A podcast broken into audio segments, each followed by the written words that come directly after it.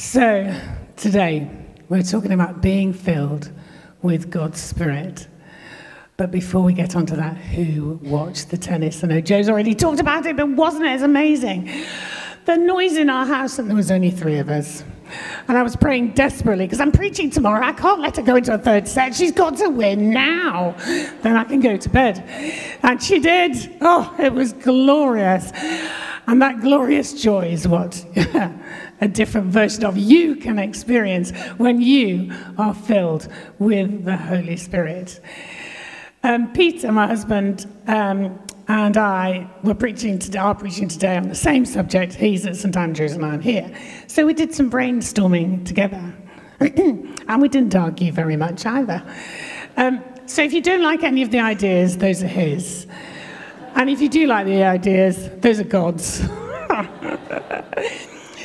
last week, Katie spoke to us of the verse from Habakkuk 2:14 which talks about the earth being filled with the glory of God as the waters cover the sea. An amazing image of how full the earth will be if you have water on top of water, and that we need to be that water taking God's love to the world.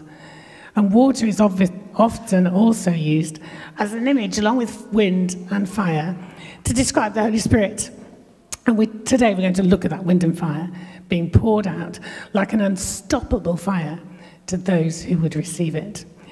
So, for the Acts, people in Acts at the time, it was a time of uh, new and exciting beginnings for them.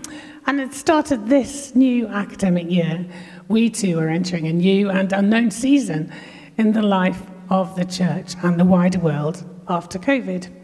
It's getting better, it's getting easier for us to live. I know the numbers might be going up, but it just seems easier, doesn't it? We've got a new leader at Stack, Malcolm, amazing. We've got a wonderful new curate, Katie, and we've got our Minister for Growth, Tim. Now, um, a Minister for Growth, purely for growth, is very exciting. Although someone who was here at Tim's licensing from Tim's previous role at Cranleigh said he'd been teasing Tim about him becoming a minister for growth, as he'd hardly managed to work on growth for himself because he's quite small. Or I should say, not very tall. You're not small, you're just not very tall. But um, he's not doing it on his own. As was said at the licensing, Tim, with, along with the Lord, is going to inspire, encourage, and, and lead or push or kick us into reaching out to our neighbours and friends so that we can grow his kingdom. The Holy Spirit is one part of the three parted God. We've got God, Jesus, and the Holy Spirit.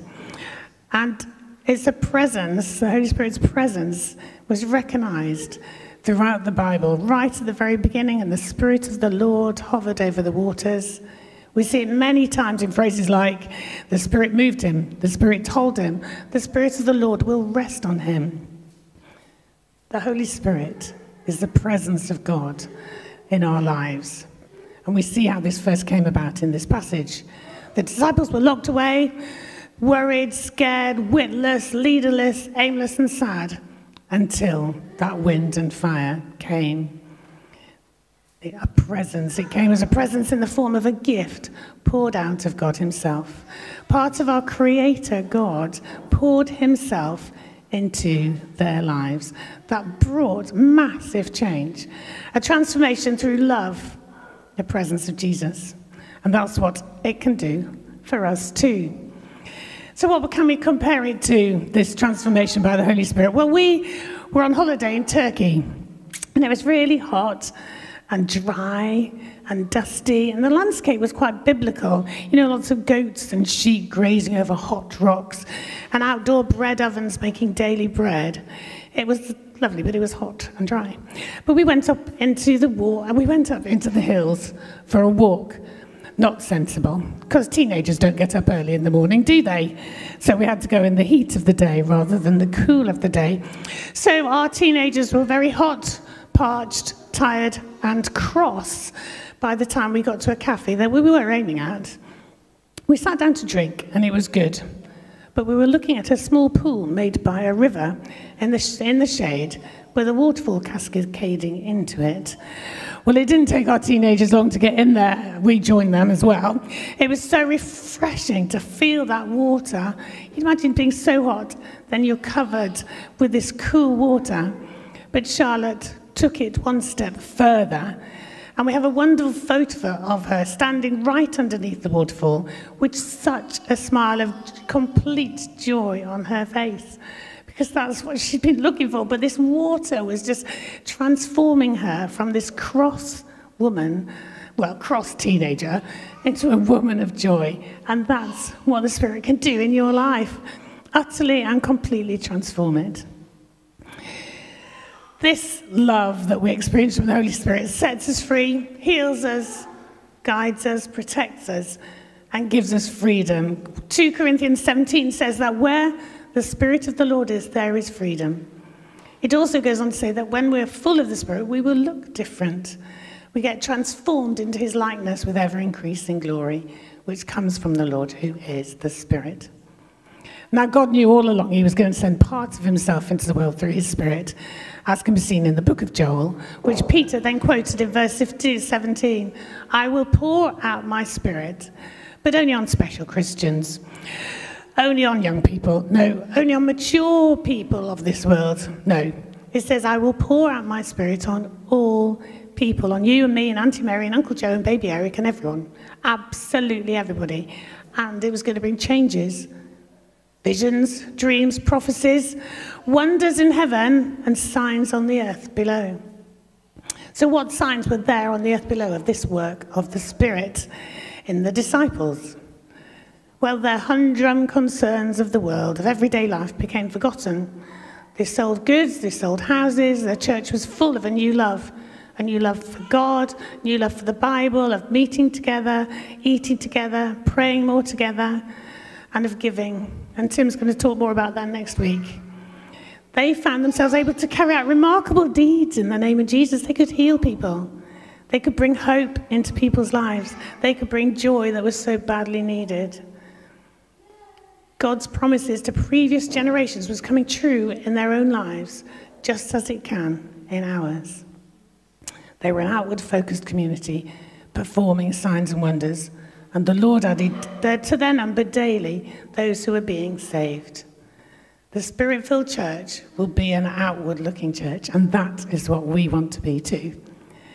So that was a transformed community, and we want to be that community. But what about you as an individual? Well, who here can remember learning to ride a bike? Come on, it's school.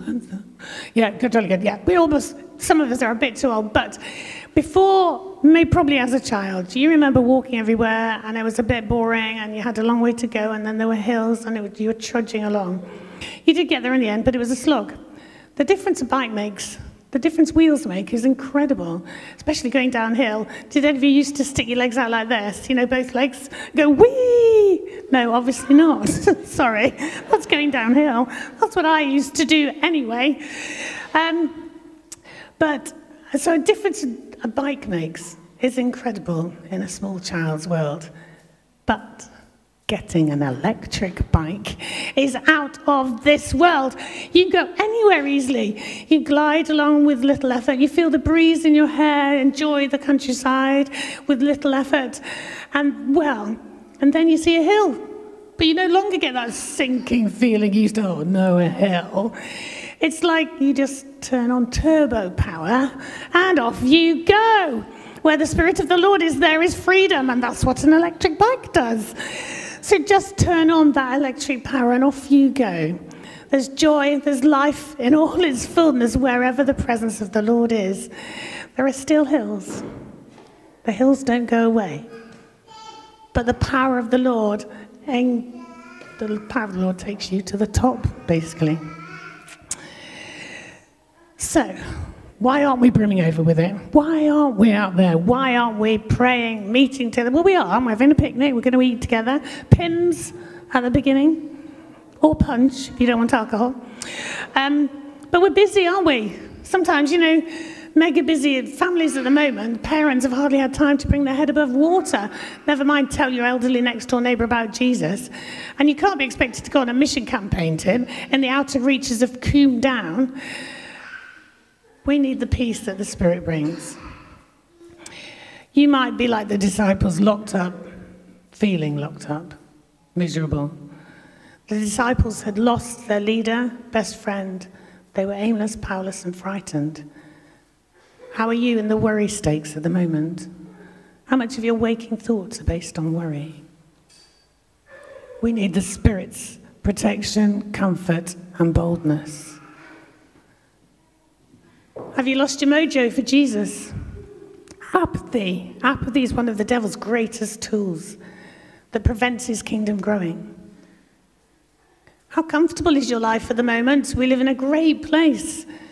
Beautiful city where other people want to live, gorgeous countryside, food to eat, houses to live in, comfortably sized congregations in our churches.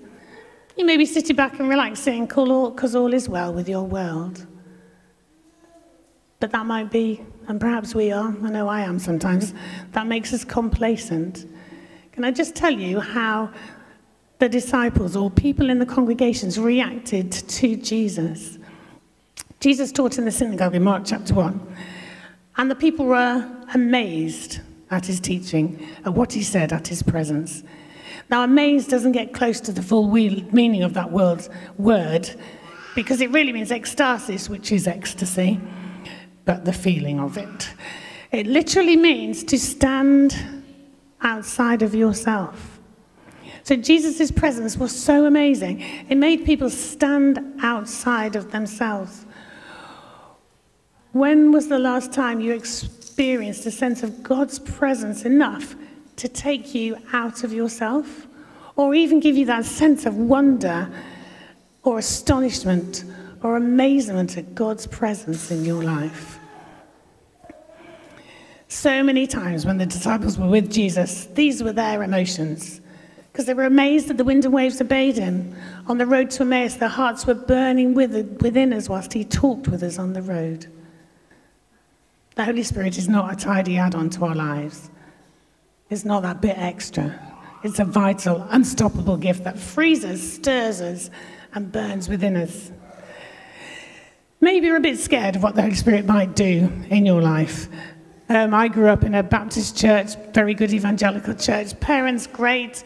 Um, and then the Holy Spirit, kind of, there was a move of the Holy Spirit in the 70s and 80s. And I wanted some of that, but I didn't want it and I wanted to be in my safe place. And my parents said, Yeah, um, but you've got, everyone gets the Holy Spirit. When you become a Christian, then it grows in you steadily. Yeah, that was fine. So I kind of memored about it. But in my early 20s, we had a mission at our church, and I was too scared to go to the front to be filled with the Spirit. But at my home group, it was Ian Russell leading it actually, and he and another guy prayed for me to be filled with the Spirit. And I really wanted a sign of that. You don't always get a sign, even when you can't feel it, He's working. But I did want to speak in tongues, and they prayed for me to, be, to do that. But it didn't happen until I was walking home on my own. And then I spoke in tongues. I chose to speak in tongues, and God gave me that gift. It's, an, it's a gift we don't all have. Peter's prayed for it for years. Even made himself laugh by speaking gobbledygook at um, spring harvest one year. But he knew it wasn't tongues, and God hasn't given him that gift. Also, after Jesus, Jesus didn't start his ministry until heaven opened and the Spirit of the Lord came down like a dove and settled on him. The Spirit of the Lord will rest on him, Isaiah said. And then, straight after that, that same spirit who'd come upon Jesus pushed Jesus out into the wild. This is quite forceful language. Jesus, after being filled, was pushed into new territory, and not and necessarily an easy place either. Does God perhaps have a new story to write in your life? Is there a new adventure which the Holy Spirit wants to push you into? Does He want you to have a new adventure so that your life can have huge impact? And that's not just for the youth, that's for all of us. God may have something new for you. Nearly finally, do you need help just to continue your life as it is at the moment? because it's difficult enough already. Ill health, family breakdown, difficult work, no work. Life is so hard for many of us at the moment. So you need the refreshing of that spirit to bring you some peace and healing in the pain. Some of you say, Well, I'm not good enough for God to use me. I'm not good enough for God to fill me. No, He's not going to do it for me. I can't change. I've really, really tried. I'm useless at telling my friends about Jesus. Can't stop doing the wrong thing. But you're not changing by yourself. It's not you who's changing you. The Holy Spirit will change you. He brings you into a newer and deeper relationship, which is based on love, the love of Jesus. So, where are you at the moment? How are you feeling about being filled with the Holy Spirit? We're going to have a time now of ministry in the Holy Spirit